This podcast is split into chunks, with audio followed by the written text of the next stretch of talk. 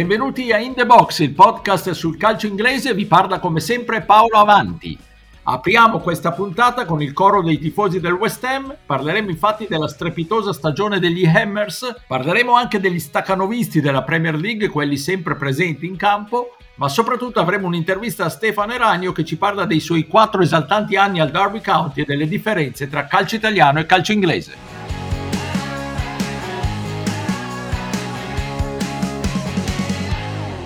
Bowen, the flag stays down. Jared Bowen, it's Jesse Lingard.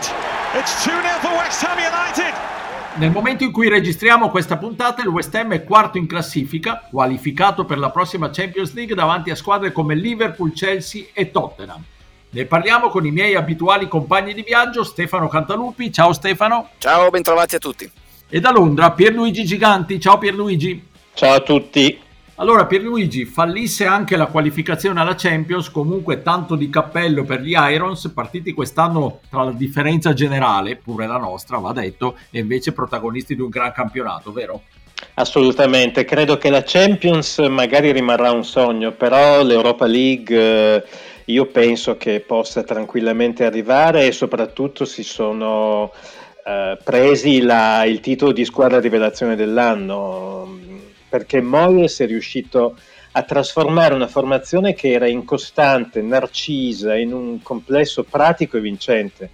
E devo dire che non stupisce solo la posizione in classifica, ma il fatto che eh, il West Ham ha segnato un gol in più del Chelsea, ha vinto una partita in più del Chelsea. Voglio dire, parliamo di una delle quattro migliori squadre in Europa eh, come pietra di paragone. Quindi assolutamente giù il cappello di fronte al West Ham. Di Lingard ne parlerà poi Stefano, ma non c'è solo lui nel eh, organico di questa squadra. Ci sono anche dei giocatori come Dawson, eh, il difensore pescato in una retrocessa, il Watford che è il leader della retroguardia dei londinesi, la coppia della Repubblica Ceca di Sucek e Zofal eh, Rice che sta dimostrando una grandissima continuità ad alto livello, anche se adesso si è infortunato, Bowen che dà tanta vivacità in avanti e Antonio che pur non essendo un attaccante segna un gol ogni tre partite, quindi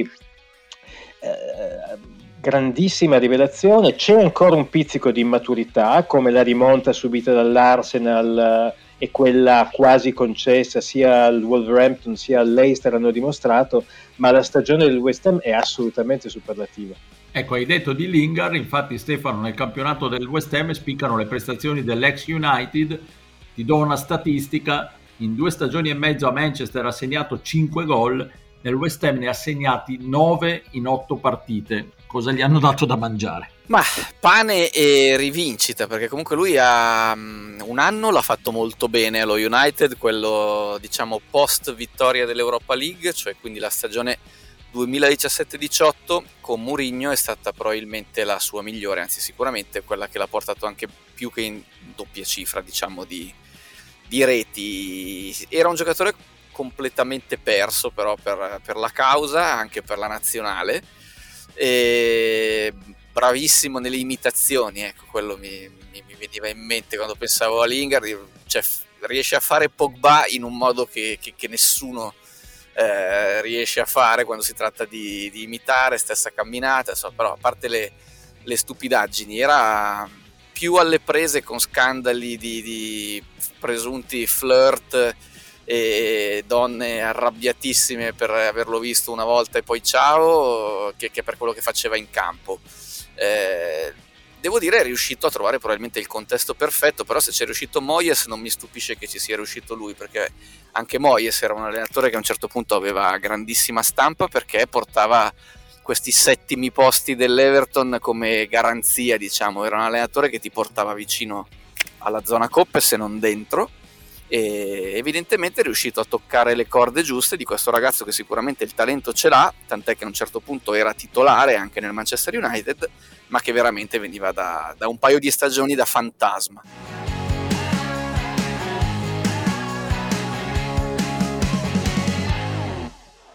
Chip to Aranio! What a volley from Stefano Aranio! What a goal by Stefano Eranio, urlava il telecronista durante una sfida tra il Derby County e il WBA anno 2001. Ex Genoa e Milan, nel 1997 l'esterno azzurro decide a sorpresa di trasferirsi in Inghilterra, giocherà per quattro stagioni nel Derby County diventando uno dei più amati giocatori dei Rams. L'abbiamo intervistato, ecco il suo racconto di quei suoi anni inglesi e anche il suo commento sul calcio di oggi e c'è anche la regina Elisabetta tra i protagonisti.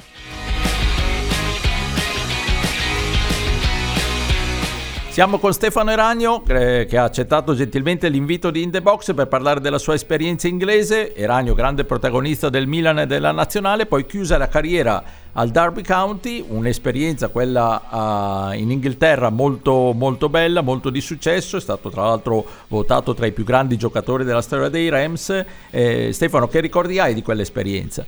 Guarda, eh, sono sempre stato molto affascinato del calcio inglese, poi è normale che quando arriva il momento che, che qualche società ti, ti chiama e lì ho pensato bene di poter fare un'esperienza un po' per la lingua, un po' per tutto, ma quando poi mi sono ritrovato dentro quel mondo ho capito che forse qualcosa di differente c'era, il fatto che, che loro avessero inventato il gioco del calcio.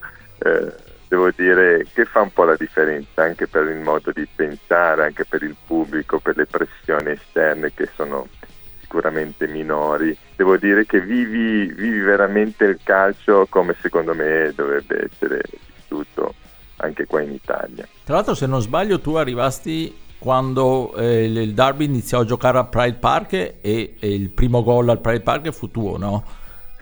Sì, eh, lasciamo, cioè, lasciarono il baseball ground che era il, il campo che poi diventò quello della, della seconda squadra. Sì. Eh, noi ogni tanto andavamo a fare la rifinitura prima della partita per, eh, per giocare sì, nello stadio nuovo, il Pride Park, che fu anche eh, aperto, l'apertura eh, fu, fu, fatta dalla, dalla, regina Elisabetta. Ho avuto anche modo di, di stringere la mano ah. alla regina, perciò devo dire ancora più, è stata ancora più bella l'esperienza, eh, il certo. fatto di comunque arrivare in una società dove uh, aveva voglia di crescere e, devo dire è stato, è stato bello. E poi come hai ricordato bene tu, è stato il primo gol mio, è stato proprio primo gol del Derby Camp è stato il mio, perciò è stato ancora, ancora più soddisfacente.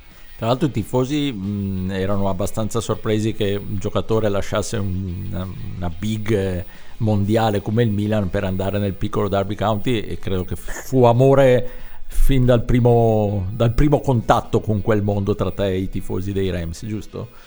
Sì, devo dire che la scelta mia è stata fatta perché eh, purtroppo qualche, qualche, problemino a livello muscolare eh, io stesso avevo, avevo, avevo comunque eh, durante la, la, settimana avevo mh, mm, a volte problemi, problemi, muscolari, a quel punto lì il, il, Milan mi voleva rinnovare ancora due anni il contratto, eh, là me ne facevano di quattro e mi davano molti, molti più, un contratto molto più sostanzioso, perciò la scelta era di coprirsi le spalle, visto che comunque fisicamente qualche, qualche colpo lo stavo perdendo e nello stesso tempo, visto che era, eh, perché non c'era solo Derby County, c'erano altre società eh, in giro per, eh, per, il mondo che aveva richiesto, però lì eh, io ho puntato su, su, un contratto un po' più lungo e, e, così è stato, però tornassi indietro lo, lo rifarei anche, anche un po' prima perché l'esperienza è stata veramente gratificante e, e sono tornato un po' ragazzino perché il Derby County mi ha permesso di tornare anche a giocare nelle, nelle posizioni de, del campo dove, dove, avevo iniziato la, la carriera nel, con i colori rosso-blu. Eh. Nel Genoa, certo. E mm, stai seguendo il derby di, di, oggi con Wayne Rooney allenatore, mm, cambio di proprietà, mm, segui un Guarda, po'?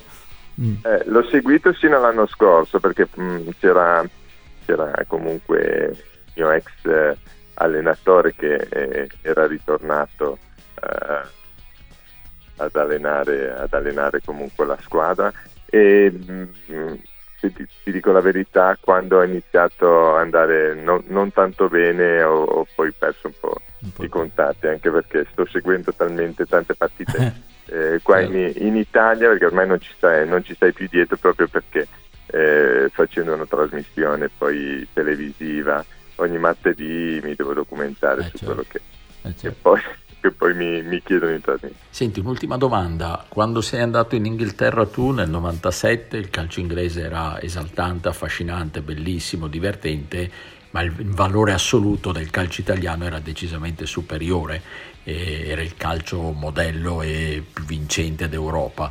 Sono passati vent'anni, i ruoli si sono completamente invertiti e ora il calcio inglese che domina sotto tutti i punti di vista, vittorie, qualità del gioco, tecnica, tattica, eh, strutture, stadi e sembra questo un cambiamento irreversibile difficile da recuperare per il nostro calcio. Tu come vedi la cosa e le differenze del calcio inglese di allora con quello di oggi e soprattutto perché secondo te è avvenuto questo cambiamento dei, eh, completo, questo ribaltamento dei valori? Il calcio devo dire che era... Mm, non era molto tattico, ah. infatti io quando eh, andai lì aiutai un po' il, il manager Gene Smith che poverino è venuto a mancare, però a mettere a posto, a sistemare qualcosa che non andava in campo, mm. perciò ho, dato, ho cercato di dare il mio contributo anche eh, nel, nel, poter impostare eh, qualche cosina che era talmente evidente eh, che eh, ho cercato di dare, di dare una mano. Ehm, ma guarda, il, il, fatto, il, fatto, di aver cambiato è sicuramente stato eh, stato bello per me e per molti il fatto di non aver, di non aver dato, eh, di non aver pensato che comunque un giocatore potesse dal Milan andare lì, infatti tanti mi avevano detto, mi avevano dato comunque risposte, cioè, mi avevano chiesto come mi hai chiesto te il perché aver cambiato questo però il, secondo me il movimento uh, è cresciuto quello in Inghilterra proprio per, per i diritti di TV, certo. cioè, il, il, fatto che tutti quanti potessero prendere la, la stessa cifra eh, anche se eh, squadre, squadre, sulla carta minori, eh, questo ha potuto alzare comunque la competitività del, del campionato e nello stesso tempo qualsiasi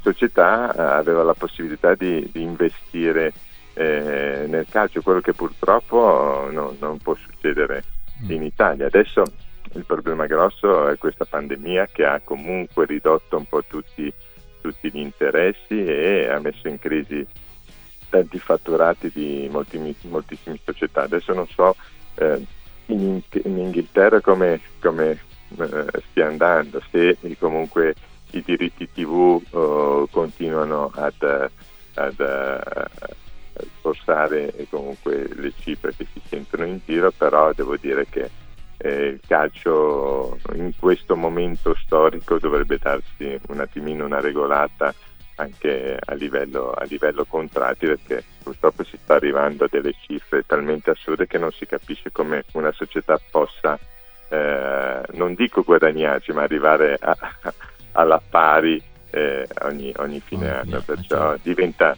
diventa difficile, però la differenza certamente la fanno i diritti TV dove, dove permettono di, di, prendere talmente tanti soldi, allora il giocatore, quello comunque sia eh, eh importante, va, va a, e cerca di, di, di andare nella, e, e fare il contratto della vita in, in, società che possano poi comunque sborsare quello che, che è la richiesta. Benissimo, grazie a Stefano Eragno. Stefano, noi che abbiamo bazzicato e anche Pierluigi gli stadi di quelle zone d'Inghilterra, puoi immaginare come hanno accolto a Darby un campione italiano come Ragno in un periodo storico in cui il calcio italiano era veramente il modello per tutti.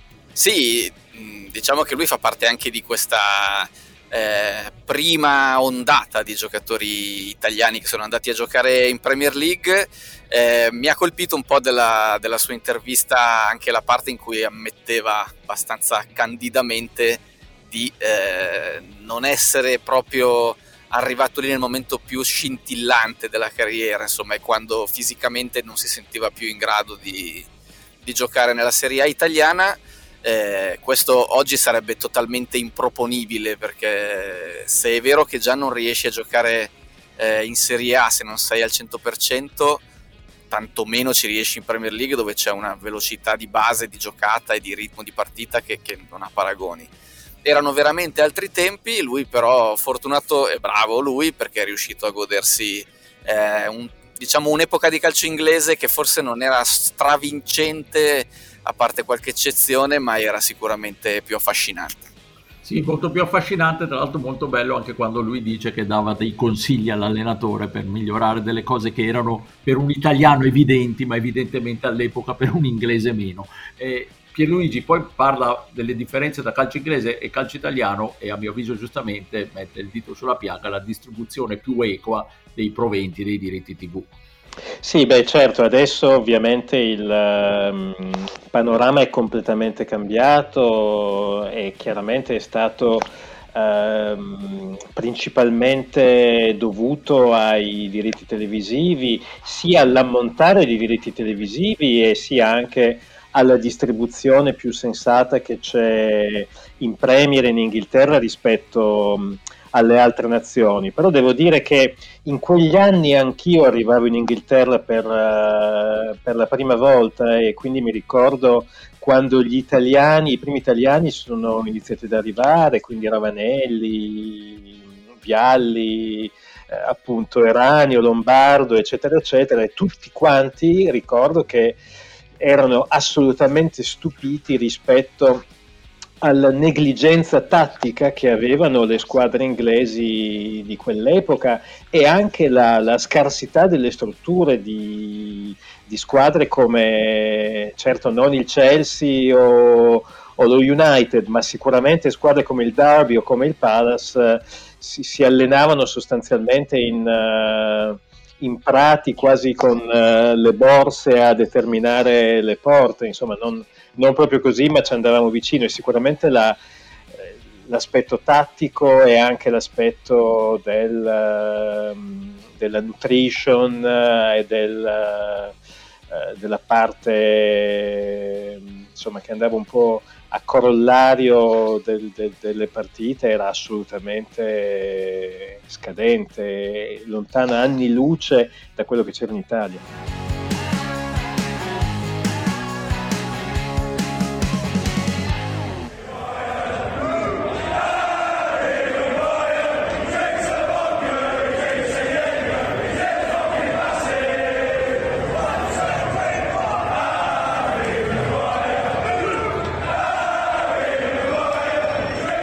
Harry Maguire è lo staccanovista della Premier League, pensate dal suo debutto al Manchester United nel 2019 non ha saltato un solo minuto di campionato. Stefano con questo calendario folle giocando così spesso è una statistica che ha davvero dell'incredibile. Sì, assolutamente, diciamo che eh, è un giocatore anche poco sostituibile nel, nello United, poi si può avere tutta... Mh, cioè, ognuno può avere la propria idea sul rendimento di Maguire, ovviamente è un rendimento non all'altezza del costo esorbitante del cartellino, però forse in fondo neanche così male, secondo me quando si parla di lui va distinto eh, molto quello che fa nelle varie situazioni di gioco, perché è, è, a parte che è molto pericoloso nell'altra area, pericoloso positivamente, cioè è un giocatore in grado di segnare da calcio piazzato eh, staccando diciamo su corner e punizioni molto bene.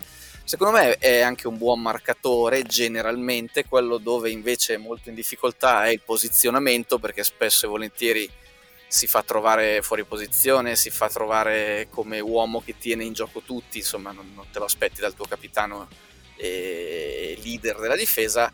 Però insomma non è un giocatore di cui Solskjaer possa fare a meno anche se vabbè, Lindelof, Bailey sono, hanno entrambi dato qualche segnale positivo durante la stagione. Va detto che durante la stagione lo United comunque ha avuto una difesa accettabile se guardiamo i numeri, ha avuto anche delle lunghe sequenze di partite senza subire reti.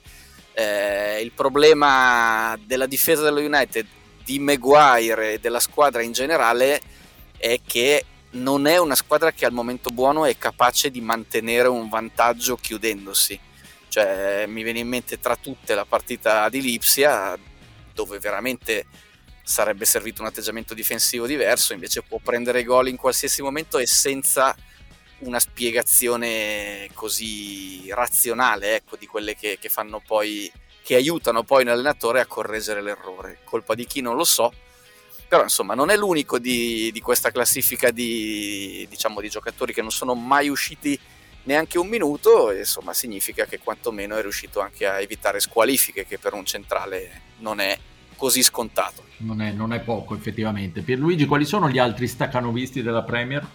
Allora, ci sono tre centrocampisti centrali che sono Soucek del West Ham, Hubieri del Tottenham e Warplaus del Southampton. Eh, tutti e tre hanno regalato ritmo, intensità alla, alla, linea mediana delle proprie squadre e hanno anche assicurato un bottino ragguardevole di, di gol e assist. Ovviamente non sto parlando dei portieri perché ci sono anche un certo numero di portieri in questa classifica, ma lasciamoli un attimo da parte. Questi tre che ho citato, mh, mm, direi che Saucek addirittura ha messo a segno 9 gol e si è messo in luce per tempismo negli inserimenti, per la sua efficacia nel gioco aereo. Invece Ward Prowse, beh, non lo scopriamo certo noi, ormai in nazionale tira le punizioni meglio di Beckham, si dice, ha già messo a segno 4 gol su punizione. E poi c'è Höbieri che al di là dei soliti noti, cioè Kane e Son, credo che sia stata forse l'unica nota positiva dell'annata largamente insufficiente del Tottenham e penso che il danese sia la pietra angolare su cui si fonderà il Tottenham del futuro, quello che a mio avviso non avrà più né Mourinho né Kane. E c'è anche un nordirlandese in classifica, giusto? Eh sì, subito, subito dopo c'è Stuart Dallas che ha giocato 2781 dei 2790 minuti giocabili, lui invece è un tuttofare, uno che nello scorso fine settimana ha preso per mano il Leeds che ha frantumato il Manchester City, ma al di là delle sue indubbie qualità mi piace ricordarlo per il suo meraviglioso nickname che è il Cafu di Cookstown ed è un soprannome che sono praticamente certo nessuno ha mai avuto il coraggio di svelare al vero pendolino. esatto. Meno male.